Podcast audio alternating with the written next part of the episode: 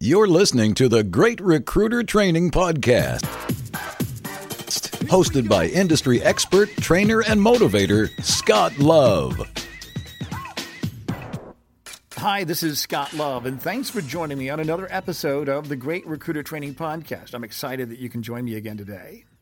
Get your pencils ready. I gave you a calendar date. I want you to write this down. It's March 20th and 21st, 2015. For a day and a half, I'm going to be facilitating a conference in Las Vegas, Nevada at the Golden Nugget. We're going to cover three things candidate issues, client issues, and personal performance issues.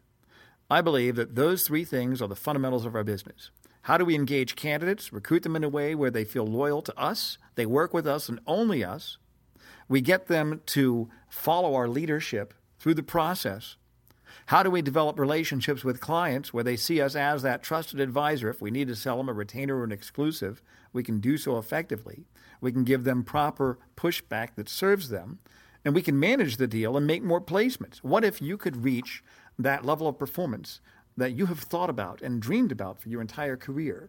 Are you tired of sitting around wondering why is it that everybody else is billing and you're not? Maybe it has something to do with what you're dealing with in the candidate development and the client development. But the third part, which I think is why most people are not billing what they could, is that personal performance. What's going on in your mind? We're going to go through a series of exercises, models, and systems that I'm going to give you that I believe can take you to the level that exists, but you have not yet reached it. If you're interested, go to the website. It's greatrecruitertraining.com as you know, I've got that free website, greatrecruitertraining.com, and I've got the virtual training online, Recruiter VT. But go to Great Recruiter Training, look on the free seminar link. You'll see it on my page and see that you can see all the information. You can uh, register. I have allowed the first 10 registrants to save $100. Now, the information on the site tells you how to do that. If you don't see it, it means that we've already got 10 people that have booked it. Uh, the day that I announced this last week, and this is December 29th, the day I'm recording, last week, when we announced it, that day we had five people sign up. So if you're getting this, I'd recommend checking out the flights. Go to my website, making sure it fits within your budget, and then sign up today. And the site will tell you how to get that coupon. There's a code. If it's not there, it means that you missed the discount. But you know what? It's still going to be worth your time. I promise you. If you come, if you're willing to work your business in a proper way and roll up your sleeves, you can reach your full potential. This is stuff I have done for a long time. I've been training since 2002. I'm the only trainer in the world within the recruiting industry that's a member of National Speakers Association. I'm the only trainer in the industry that creates replicable models. Because I believe that those people that have the burning desire, if that's what you have, then I can help you reach your full potential. If you don't have it, I can't help you. My business works, my training works for those people that are sincerely interested in pushing past their self imposed limitations and working at a level that they've never worked at before. And it doesn't mean you're going to be all tired and burned out. It means that you're going to be billing and you're going to love it and it's going to be a lot of fun. So check my website. It's March 20th and 21st. My wife is coming with me. We're going to drop our little girl off at her grandmother's and we're going to turn it into a nice little vacation weekend for the two of us. So I hope to see you there. It's on my website. Look on the live seminars link. Now, with this podcast, I'm going to tell you about relocation issues. I recommend that you start local. Find candidates that are close to your clients geographically, but if you can't and you have to do a relo, then you need to listen to this podcast. I am interviewing Jill Heineck, that I'm going to bring Jill on in just a second. She is an expert in talent relocation. She speaks all over the United States to large corporations that move people and that invest in those moves. She has knowledge that I believe that can help you as a recruiter to make more placements, to mitigate your risk when it comes to relocations. And then after we listen to Jill, we're going to hear Rory Vaden. Rory is an author of the book Take the Stairs. We're going to talk about self discipline that recruiters and salespeople need to follow. Now, if this sounds familiar, I did have it on a previous podcast that I have since deleted because I changed a promotion that I had on there. But I thought, out of fairness to Roy, out of fairness to the listenership of this podcast, I wanted to put him back on there because he has some amazing content. So sit back, enjoy your commute or your workout, wherever you are listening to this podcast. Let's first listen to Jill and then we'll listen to Roy. And in the meantime, check out my website, greatrecruitertraining.com. Come to the Vegas seminar. Invest in yourself, and I'll see you in Las Vegas. So I've got with me on the line Jill Heineck, who is a talent retention expert. She's an expert specifically in the area of relocation. So, for example, if you have a client that has this candidate, they're trying to relocate from one city to another, Jill is the kind of person that can provide expertise. She consults to corporations to help them build comprehensive relocation programs, and she's been doing that for 16 years. And we all know in our business of third party recruiting and staffing, anytime you have a relocation, there's a lot of moving parts and there's a lot that can go wrong. And Jill's going to give us some advice on how we can keep our deals from falling apart when it comes to relocation. So, Jill, thanks for joining me on the podcast today. Thank you. So, so kind of give me an overview. What do you think are some of the common pitfalls that a recruiter will experience when they have a candidate that's going through relocation? Um, typically, we're seeing that the candidate is wrong for the job. Mm-hmm. Um, they're a lot of times wrong for relocations, and while they may be the perfect fit for the role, they are not a perfect fit for relocation and or their family is not a perfect fit or their real estate situation is not a fit for relocation. So let me ask you this. When you say a perfect candidate for relocation, what do you mean by that exactly? So if this person is I mean again like you said there's a lot of moving parts. So let's say that the company who is recruiting them is or pursuing them um, is willing to help with some benefits on the home sale side. Mm-hmm. Um, but it may not just be enough for that candidate to also purchase on the other side when they mm-hmm. get to their destination. So sometimes there has to be a um, a give and take with how much money is the client willing to fork over for this candidate. You know how how valuable is this candidate going to be to the role and to the team and to the bottom line um, for them to you know take care of them on the on the destin- uh, origination side, mm-hmm. and then help them as most do on the buy side when they get to their destination location. Mm-hmm. Um, and so what we find is that after we kind of peel back the onion and ask ask probing questions, sometimes the candidate is not ideal for relocation at the end of the day. Right. So not only should a recruiter be asking questions, you know, and screening them as they normally would for the role, but then there's a whole secondary set that needs to be about relocation and assimilation in a new location with a family or who knows, an elderly parent or a special needs kid. You just don't know what factors could impact a relocation. That's interesting. I mean, my brain is starting to hurt as you're talking about all these variables right now. And you're bringing back all these bad memories of deals that blew up because of the relocation. The candidate was great, the client was great, but right. it was the detail of the relocation that killed my deal. Right. Uh, what What would you say if you're doing third party recruiting or even from your perspective, you know all the variables. What is it that that we need to know about? Like if there was a menu list of items that we need to qualify them on at the mm-hmm. beginning of the process to make sure they are a good candidate for relocation, what would that look like to uh, from your experience, Jill? Um, well, a couple of questions that I would ask the candidate is, you know, um, are going to be kind of personal. They're going to be, you know, um, are you prepared to leave your current community? Do you understand that you're moving from Atlanta to Tulsa, for example? And how do you feel about that? Um, what kind of uh, what is your what does your spouse do? Is your spouse planning to work in the new location?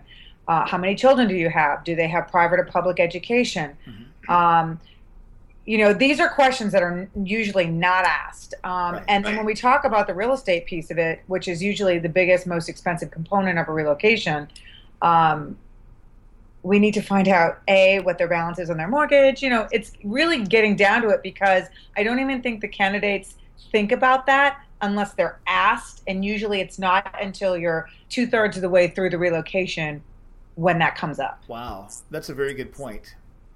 So we need to look at the reality of this placement, and the relocation is a big part before we even start scheduling a lot of meetings. We Correct. need to start bringing these things to the front of the conversation then. Yeah, why waste your hiring manager or your you know company um, client's time if the candidate's not even remotely close to possibly moving? You know, that's interesting when you said they're a good candidate for the job, but they're not a good candidate for relocation. I'd never considered them as a candidate for relocation right. and that's interesting. And I think you will have saved a lot of people uh, so much time just in the three minutes you've been on this program so far by looking at candidates, not just in terms of are they a good fit for the client, but are they a good fit for the relocation. Right. So, so those are personal questions. I also like what you said. Preface the conversation by say, saying we're going to talk about some personal things right now. Right. Um, you know, kind of prefacing that. What uh, What are some of the other things related to the house? Like you talked about the balance of the mortgage. What are other things we need to talk about their their current housing situation? So their current so they may if most of the clients that I have you know counseled with over the years have been homeowners so they are concerned with um, how, if they're underwater, particularly over the last five or six years. Right. They're underwater. Um, some of the big Fortune 5s and Fortune 100s would, depending on the level of the candidate, mm-hmm. help with the loss on home sale situation. So, for example, if they're underwater and they owe the bank 200 but the house is worth you know 50 this is an example then the, usually the company's not willing to give up $100,000 on top of the other whole piece of the relocation. Um, so what we're finding is that what's the what what is the company willing to do, and will that work for the candidate um, going forward? So leaving the origination location and then getting to the destination, will they a have enough money to get out from underneath their mortgage, and b will they have a down payment for the new house? Wow, right. Or or will they be subsidized by the company to either put the house on the market and just let it sit and try to sell it for what they need and get a mortgage subsidy from the client. And then on the origin on the destination get extended temporary stay housing. So that's expensive for a lot of these companies. Right. So it depends on the candidate and how valuable the company deems them to be to the bottom line down the line. Again, it's long term investment for the company. And I think a lot of companies can be short sighted, particularly if they're going after super specialized skill sets for, of talent. What and, some, I'm curious, what are some industries that you've seen where relocation is still something that companies are willing to invest in for talent? Um, the big telecoms mm-hmm. um, particularly in the U.S. Um, they're willing to invest. Uh, a lot of the logistics companies are still willing to do that, particularly um, uh, abroad. Mm-hmm. But you are still seeing, and, and we're talking upper mid, upper management, upper middle management to the C-suite. Right. Um, even if you are entry level or you know intermediary, you know between upper middle and entry level, you're still getting some nice perks from these types of companies. Um, but you may not get, you know, the loss on sale on your, you know, origination home, but you may get an extended temporary housing when you go to buy a new house in your new location. So I think what companies are doing now is becoming more flexible and open-minded about how to uh, address issues because the, the family dynamic is different, so different across the board anymore. You're not, you know, a, a mother, a father, and two kids. It's so much more complicated now. Right. So what are what are some of the trends that you're seeing now with respect to relocation? What's different in the last two or three years compared to previously? Um, so in the last, let's say, the last couple of years since 2012, it's really coming back. Um, so prior to 2012, um, people were basically, you know, depending on the company, if you were a big name company, which could be a resume booster, big name firm, which could be a resume booster, a lot of the times the candidate would just say, fine, I'll go into debt to make this move because I need to make this move. Right. Um, and that trend is kind of slowly but surely dissipating because more and more companies realize they are becoming so specialized in what they need in their within their company skill sets that they have to go outside their local talent pool. And so they're willing to move their budgets around from business unit to business unit to make that happen. So, what do you think is the average amount of money a company will spend in a relocation to relocate an executive or a manager from one city to another? On average, in the U.S., for a domestic move for a family from start to finish is about ninety-one thousand dollars. Wow, no kidding. And that is that's including all the moving parts. That's not necessarily a hard number for loss on sale if you're underwater in your origination, but that is all inclusive of temporary housing and actually moving your things and um, potential destination services. So when you get to your new location, you have somebody kind of uh, that city's ambassador showing you around and giving you an idea of what the lay of the land is. Then you have the real estate piece of it. Then you have temporary housing. So all inclusive, and it takes up to nine months for someone to be fully relocated in their new location. It's about ninety-one thousand dollars. Wow. So they've got to make sure this is going to be someone that's going to work out over the long term. Right. And what we're also finding, and this has been kind of put into place over the years, is um, an agreement that you sign most companies are giving you a two year um, payback agreement. So if you quit in the first 24 months, then you have to pay back the relocation costs. Really? Yes. Are there are there candidates that look at that document and they get to that point and they say, "I'm not going to sign that"? Have you seen that happen? Uh, I've seen them say that, but then they sign it. Yeah. because at the end of the day, um, they haven't typically gotten that far unless they were pretty close to taking the job. yeah, sure. So, um, and then we've seen people who are in high, uh, high, um, in upper management that have signed that and still left because another opportunity presented itself, and then the former company sued them for it. Wow. And what what did they do? Did they actually end up end up having to pay the difference of what they owed? Oh yeah, but they ended up uh, coming up with an agreement, so they had a payback agreement for the payback agreement. Wow. wow. That's complicated. That's It is. complicated and expensive, which is another reason why they should go through a search firm to make sure it's the right fit. So, hooray for us. Hooray Correct. for us. We mitigate their risk in paying all this money for relocation by making sure we have someone that looks good, that, that's going to perform, not just looks good, someone that really is good.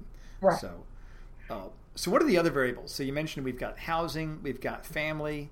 What are some of the other variables that we need to consider with the relocation?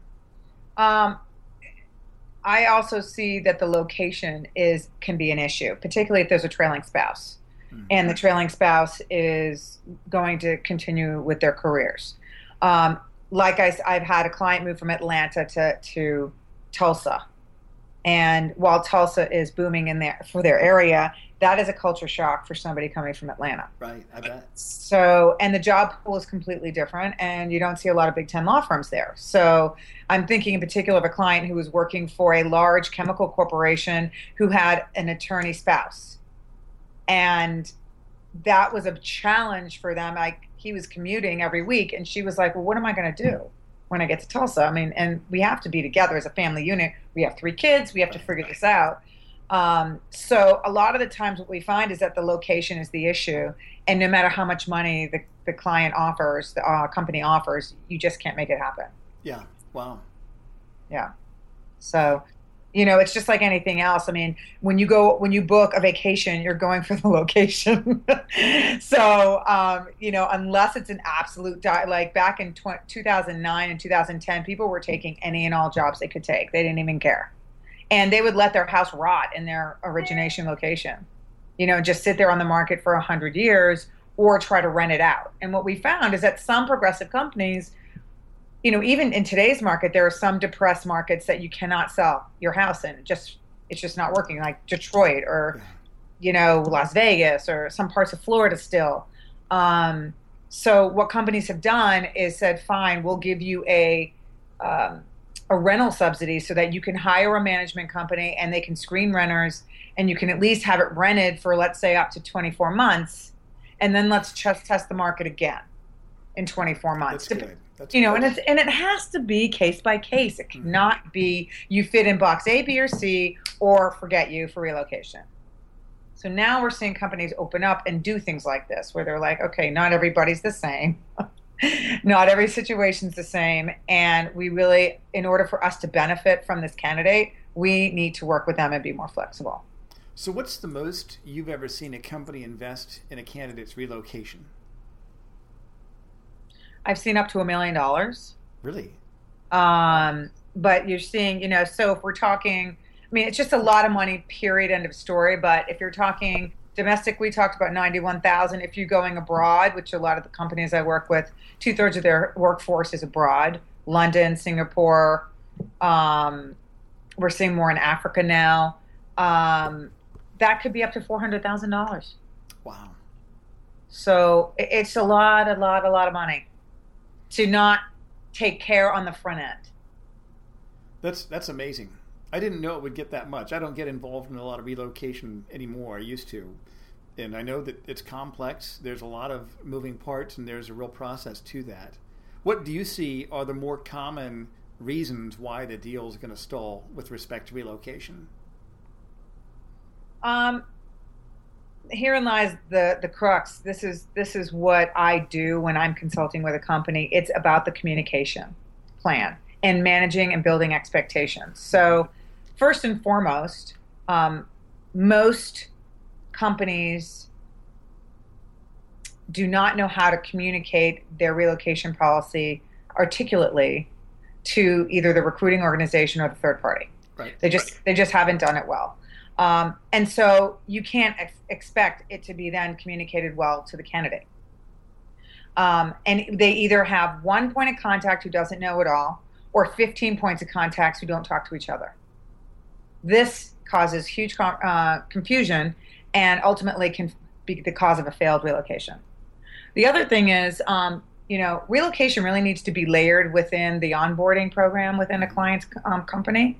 And we don't see that happening. They work kind of, you know, side by side instead of together. Um, we want relocation. You know, my vision is to have relocation as part of the onboarding process. Right. So when you're doing orientation with a company, there should also be either a, that person or a separate person that's going to say, you know, how are you doing in your new house? How are you doing in your new community? How are your kids doing in school? There should be kind of like, let's temper this. Let's see what happens in the first 30, 90, 120 days. Is this person still, is this person going to be with us right. in the first 360, you know? How, how do most corporations do that? Will they have a sponsor or an ombudsman or someone that gets involved in that? We're not seeing that as a trend. Yeah. And, and that's something that I am a huge advocate for. Um, you know, let's make it the buddy program. Or, you know, if you're moving, and, and this is a, a corporation I did a consulting um, project for where two thirds of their people were abroad, majority of them were in Saudi or um, London, and they were moving people from the southern U.S. And most families didn't know what to expect or what was going on. So what they did is internally build a, and with my help, they helped build like this community of people who'd done the same exact move 6, 12, That's 24 great. months prior. So you don't necessarily have a buddy, but you have a community that's done the, I don't know, uh, Houston to Saudi move. Mm-hmm. And here's where we lived. Here's who we you know my kids go to school. They play sports. They have their doctor. This is what happens in saudi when you do x. Here's the cultural stuff. Um, they also this company also provided cultural training prior to the move so you know you see you have to be have to have some forethought indeed i mean it takes quite a bit of forethought what, what are some resources for relocation that a third party recruiter can access that will help them to gain proficiency or at least conversational knowledge about uh, how to manage the relocation when they're talking with their clients and the candidates? I'll be honest with you, there's not a lot of general places to go online to research that and get that kind of information. Um, I'm part of the Workforce Employer Relocation Council, which is a it's a worldwide um, member organization for our trade, and we have a lot of resources through that um, when you speak about third party, third party in my world, in the relocation world, are third party relocation management companies mm-hmm. who are hired by the company to help manage these moving parts. So they help screen the agents and the appraisers and the movers and try to put all those things together for the candidate. But herein lies another layer of miscommunication a lot of the time between the recruiter, the third party, the company, and whoever else is involved. So um, but what I was going to say about the third parties, a lot of them publish blogs and um, pay, white papers on what to look for or how to talk about a relocation to a candidate. So you could, when if you just Googled it, you okay. a lot of different things would pop up. There's just nothing specific and not a specific place to go. And so, Jill, do you actually do the relocation, or do you just do consulting to show companies how to do the relocation? my core business for the last 16 years has been uh, residential real estate um, here in Atlanta, and I've represented um, re- uh, candidates from AT&T, Siemens, GE, uh, Home Depot, UPS, the big ones here, and then smaller ones in a lot of the Big Ten law firms. Um, so my business has mainly been residential relo with expertise in corporate relocation. I see. Okay. And out of that, over the last five years, I've been asked by these uh, clients, these corporate clients, to come in and educate their um, HR or relo people on how to better partner with agents and then it kind of spurned into these other aspects on how to build a communication plan and or build a comprehensive relocation policy based on this because right. I'm independent of a third party relocation company and I'm independent of the client. I see. Okay. Because I know all the people listening to this are usually third-party recruiters, executive recruiters, staffing agencies, uh, whatever whatever sort of flavor we take on within our unique niche. But all of us, at some point, will get involved in the relocation. Right. Uh, so if we have a client that has a relocation challenge, mm-hmm. you can be available to consult to that company. Is that correct? Right. So one of um, one of the, my best relationships have been with executive search firms or corporate, you know, recruiting firms where um, once the client has been secured, now you have a corporate client, they've given you the recs on how many jobs they want you to fill the next step is your conversation with them about okay so what are you willing to offer um, for relocation benefits for these levels of candidates mr client? And the next step once you work with us is now we, we refer you to our relocation consultant. And she then will will help walk us through um, what the next steps are. If you don't have a you know a um, a full comprehensive plan already in place we can build a basic one out okay. for the purposes of filling these roles. And then we can talk a little bit about how we're going to deliver that to both the recruiting org, the HR org, and the candidate. Gotcha. Okay, that's great. So, how can people reach you if they wanted to find out more about your services or even to refer you to one of their clients? How can people reach you, Jill? Um, the easiest thing to do is just go to my website, jillheineck.com, uh, J I L L H E I N E C K.com. You can also call uh, 877 555 RELO. Um, you can also send me an email at jill at jillheineck.com and you can find me on LinkedIn, Facebook, Twitter. I'm on the social channels. Um, but yeah, so I am happy to answer questions. And, you know, I, I really look at myself as the relocation partner, business partner, um, particularly when I'm working with recruiters. So I want to see us as a consultant. I like to see the recruiters as a consultant right. when they're talking to their clients. So we're trying not to sell the role, rather engage in a conversation about an opportunity with the client. Excellent. That's great. Well, thanks very much for your expertise and your time today, Jill. Absolutely. Thank you. Joining with me today on the Great Recruiter Training Podcast is my good friend Rory Vaden, who is a best a New York Times best-selling author of the book Take the Take the Stairs. I read that book. It's an amazing sales book focusing on the topic of discipline. Rory is also the co founder of Southwestern Consulting. It's a training and consulting firm based in Tennessee that helps sales companies improve their performance. Rory, thanks for joining me today. Yeah, I'm so excited. Thanks, Scott, for having me. It's good to be here. Absolutely. Now, you cut your teeth on sales. You know, what were some? I'm curious in your personal career. What were some of the early sales jobs that you had in your in your profession? Well, you know, I've been around sales my entire life. My my I was raised by a single mother who sold Mary Kay cosmetics. Right. And so, you know, I was always at the sales meetings and it basically means that I grew up around women who were always teaching me about the principles of success in sales. Um, it also means I know more about makeup than I do about cars. uh, uh, but when I was in college, I um, I got recruited to work for the Southwestern Advantage summer uh, program, and Southwestern's been around for over 150 years. And I, I, ended up doing this for five summers, and it's the craziest summer job you can imagine because I was I was an, an accounting major, 19 years old, the University of Denver. Uh, you know, this kind of shy, nerdy accounting kid. I get recruited, um, and and what I did for five summers, and, and what Southwestern's done for over 150 years is uh, I would go uh, through a week long sales school in Nashville, Tennessee. And then after that week, we would go to a state we had never been before.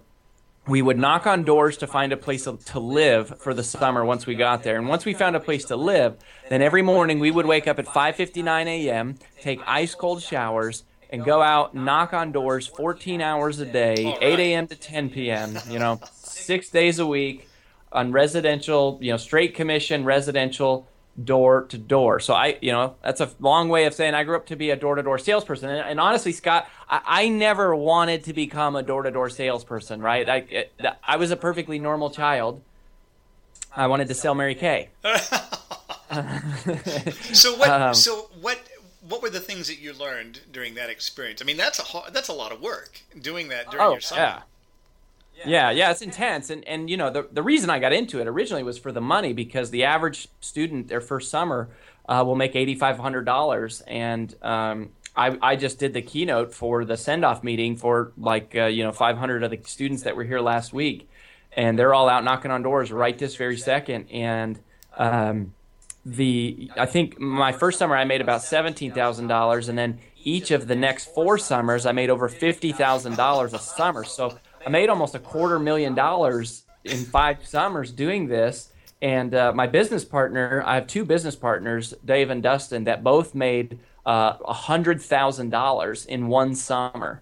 And uh, those guys are a couple of my business partners now. And and you know the the the biggest thing uh, that like if if I could only in in um, you know like one sentence kind of boil it down and and last week when I did the keynote at the the sales school send off for all the kids this year. Uh, there's this phrase that we always say at Southwestern Consulting: the answer's behind the next door.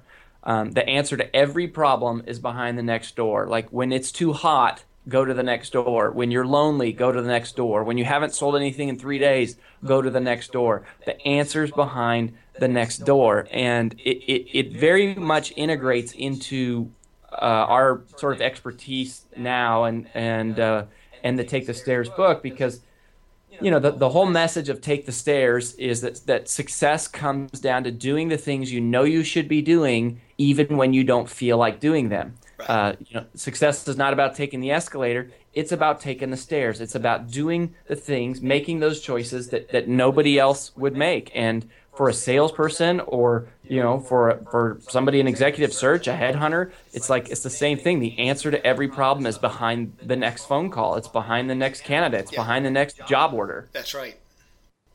Activity is a solution for everything. You're absolutely right roy. What a great lesson to get in to get integrated into your mind as a, as a young kid. Oh yeah.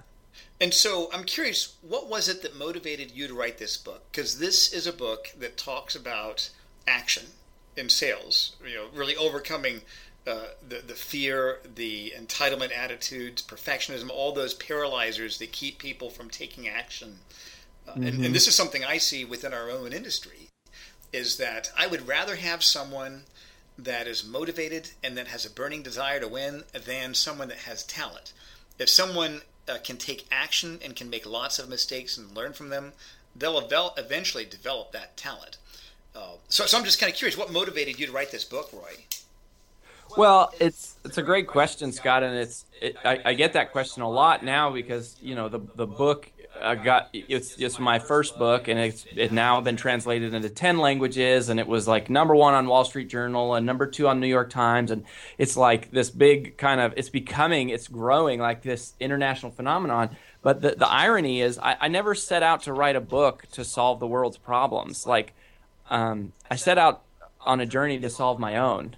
And and nine years ago, I was um, uh, I had over fifty thousand dollars in personal debt, and I was forty five pounds heavier than I am right now. And you know, our our company when we we started Southwestern Consulting from scratch. Um, you know, it was like we bootstrapped with four of us. Now we have 74 employees, and we've coached over 2,700 salespeople for six months, and we've, you know, we do uh, sales consulting with Google and DirecTV and Verizon. I mean, we have big clients, and but but back then we we had. I don't mean to brag or anything, but in our first year, we did a million dollars in revenue, and, and I successfully spent about one and a half million dollars turning our uh, organization into a nonprofit organization. Um, and and I'm, I'm I'm I'm sitting there going, um, when am I gonna, you know?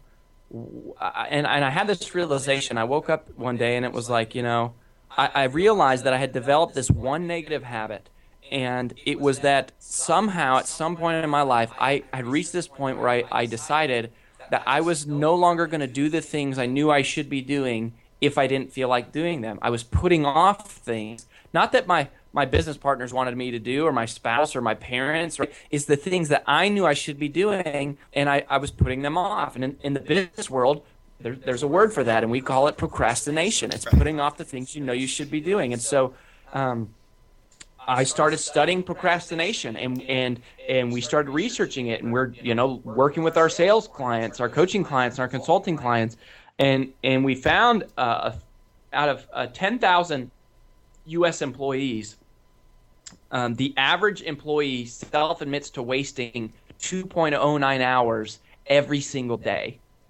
Two two hours either chit chatting uh, at the water cooler or surfing the web or or uh, engaging in creative avoidance, which is a concept that uh, I lay out in the book. It's a it's a new type of procrastination. We call it creative avoidance, and and the answer, you know, how do you how do you solve that? And the answer is, is in a word. It's not a word that anybody likes. It's not a word anybody wants to hear. It's not a word I want to say. But it's the it's the freaking truth, and it's self discipline. Right. It's do, doing those things. And so basically, all the Take the Stairs book is um, was after profiling these people and really digging in we found these seven key distinctions for how the most disciplined people in the world think differently from everybody else. And that is why that is why uh, we wrote the book is because uh, we started to realize that self-discipline contrary to what people think is not as hard as they think when they know how to think about it the right way. And and that's what take the stairs is. It's just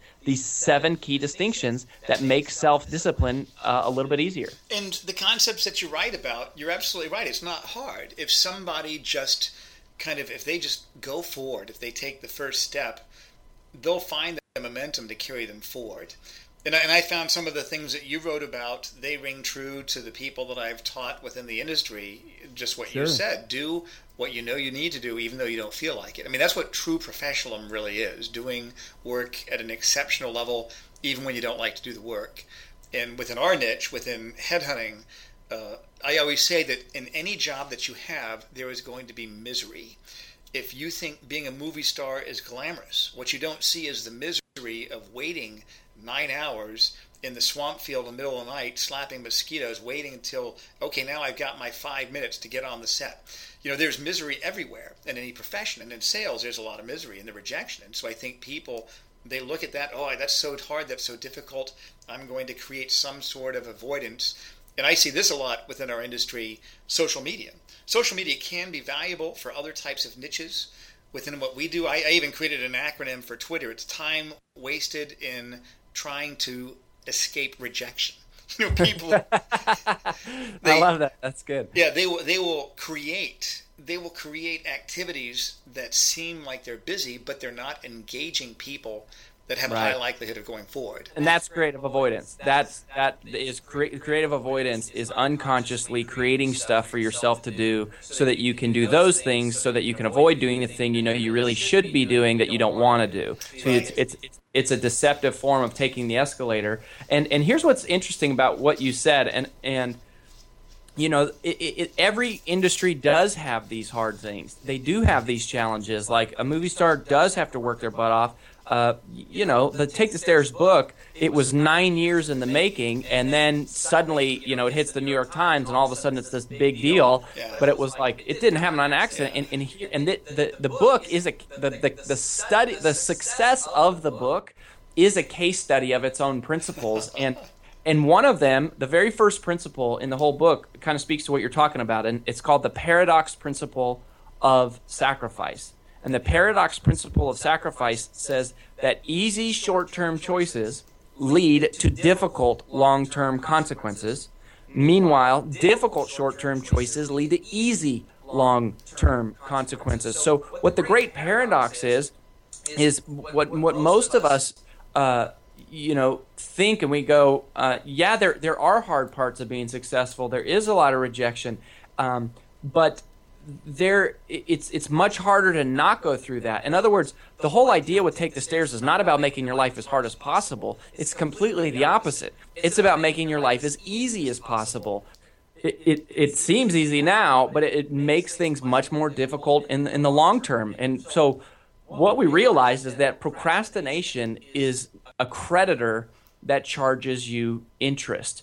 You you always pay a price. You either pay the price now today or you will pay a much greater price in the future. And so take the stairs is about making your life as easy as possible and is doing doing the hardest parts of things as soon as possible. And that paradox is is only something that only a few people really consciously understand and live their life by. Um, and it's it's it's it's a different it's a different way of thinking.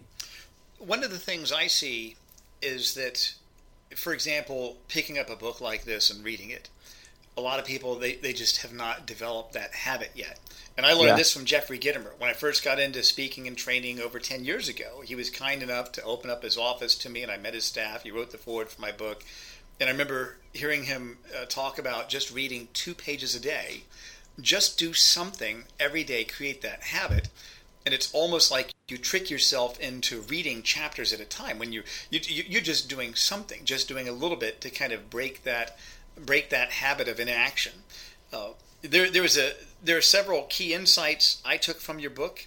Uh, some of them I'd heard before some of them I just hadn't heard in quite that perspective. And uh, for everybody listening I'd recommend that you get Rory's book called Take the Stairs do it today and just start reading a little bit. Just pick it up and read a little bit every day uh, because I think you you tell a lot of great stories in. Roy. I read your book in about a day and a half. You know, my wife was out of town, huh? and so here I am at home. I'm like, oh, I'm not going to watch TV. I'm going to hold off watching TV. I want to read Rory's book, and so I read it, and it was it was an easy, quick read where you retain the knowledge. And then I always find repetition is key. So I'll just go back through books and flip through highlighted things. Or what I like about your book is that it's formatted so that you can see where all the main concepts are, and you can just turn to those pages and pick up on those again. Yeah. Uh, so it's well written. I commend you for what you've done, Roy. This is a well written sales book. Thank you. Um, so there are a couple of concepts that I wanted you to talk a little bit about. Uh, one of them was the law of diminishing intent. What is mm. that exactly, and how does that affect salespeople? um, the law of diminishing intent basically says that our intention to take uh, action on a goal or an activity is highest the moment that we create that intention, but that naturally over time that atten- intention starts to fade. Uh, you know, the classic example of this is the New Year's resolution. If you go to the gym on January 5th, it's it's you know you notice the gym is packed right? It's crazy. There's there's people everywhere. Uh, you have to it's like you have to wait in line to get on a treadmill you know the locker room is packed. I mean the worst part is you got to drive around the parking parking lot for 25 minutes just to cl- find a closed parking space to walk into the gym. And um, yet if you go to that same gym on march 5th you know you'll notice it's completely empty. It's like people are missing. There's no explanation. It's like the rapture occurred, right? Yeah, it's just that's funny. The treadmills are running, nobody's on them, and it's like what happened. That is the law of diminishing intent at its its finest. And and so, you know, salespeople come out of sales meetings or or at the start of the year of a quarter or something, and, and they're on fire. But then naturally over time, that intention starts to fade. And you, you know, so it when take the stairs. Um, one of the principles is called the pendulum principle of action and that's where we kind of talk through how do you get yourself to take action? How do you how do you get yourself to take action and, and why don't why do people really procrastinate? Like what is the, the, the, the source of it? And you know psychologists say the number one cause of all procrastination is self criticism wow. Self criticism um, and and so you know, like I started to wonder, like, why isn't it that more people don't take action? Is it is it because they don't care about success? Is it because they don't care about letting other people down? Do they do they not mind the idea that um, you know they're not living up to to what they said they're going to do? And actually, it's just the opposite. What we found is the reason why most people uh, can't take action is because they care so much about success. They care so much about providing for their family. They care so much about being a good role model for their kids that what ends up happening is they put so much pressure on themselves um, to be perfect and so much pressure to succeed and, and they and, and, and they think only about all their results and this pressure starts to pile up and pile up and pile up. And and what happens is they tell themselves this they live in a fantasy land. And their fantasy land is um, you know, once I get my desk clean, once I get my stuff organized, once once the kids are out of college, once you know I'm married, once we get out of debt, once whatever, um, and and the whole idea with that is is they're basically saying, uh, I this matters so much to me that I just want to make sure I don't screw it up, and I want to make sure it's the perfect time, and that I have the perfect plan and that it is just the right set of circumstances and that everything is in order so that I don't mess it up. And so what happens is they wait and they wait and they wait for a perfect time that never comes. And eventually the law of diminishing intent sets in. It's this invisible enemy working against you 24 hours a day, 7 days a week, and and eventually it wins. And so the question is how do the most how do the ultra performers uh, that we profiled how do they think different or do they think differently and it, it turns out that they do. This is one of the major distinctions for how people think. And it's so it's so simple. Um, it's it's almost ridiculous. The, the way that ultra performers cultivate the habit of action, the way you cultivate the habit of action in your life, is you develop this habit where you you become relentless about progress. You demand progress. You become ruthless about this idea that today, on this day, I will make progress. No matter how small, but I will not stand still and I will not go backward. I am going to do something in my control to make progress every single day, and there's nothing I will not accept not making progress. And at the exact same time, you completely free yourself from the demand for perfection. I think you're absolutely right, Roy. It's just taking action, just doing something. Uh, I would say that live in the world of good enough. It's just good enough. It's 80% good. It's good. It's good. Make your mistakes and improve as you go forward, but at least you're making your mistakes. You're doing something. Uh, when I when I coach people, when I train people, when I hire people, I tell them, I say, just start, just pick up the phone, make a mess. You know, here's some guidance, but just make a mess. Don't worry about the results, and we'll we'll figure this thing out. So so that's a, that's a, that's a great concept. I like the way you articulate that, Roy. Uh, what? Let me ask you this. Uh, I think you you said that you have a blog. Tell me a little bit a little bit about that, and how can people learn more about you and some of the solutions that you offer to them. Yeah, well, I think I think the blog is a great place to start. I, I write a blog almost almost every day. Uh, you know, maybe like two or three a week, and they're and they're really short, just kind of little like bursts of motivation or in, insight or inspiration. Uh, and then I have a weekly podcast, and you know, of course, it's like if Twitter is your preferred medium or Facebook's your preferred medium, uh, the links to all of that is at RoryVadenblog.com. So if you if you go to RoryVadenblog.com, you can you know sign up for the podcast if you want. You can sign up to get emailed every time I post a blog. You can you know find me on on Twitter or whatever. Um, and uh, the other thing at roryvadenblog.com is is if you are interested in learning about coaching, right, you can request a free call and we'll connect you with one of our coaches. Um, if you're a sales manager, you can request to have one of our, our one of our coaches or trainers, consultants will actually go uh, out to your office for free um, as a way of sort of introducing themselves, and they'll do it. They'll work with you to do a free training for your team. It's, it's part of um, how he works. So.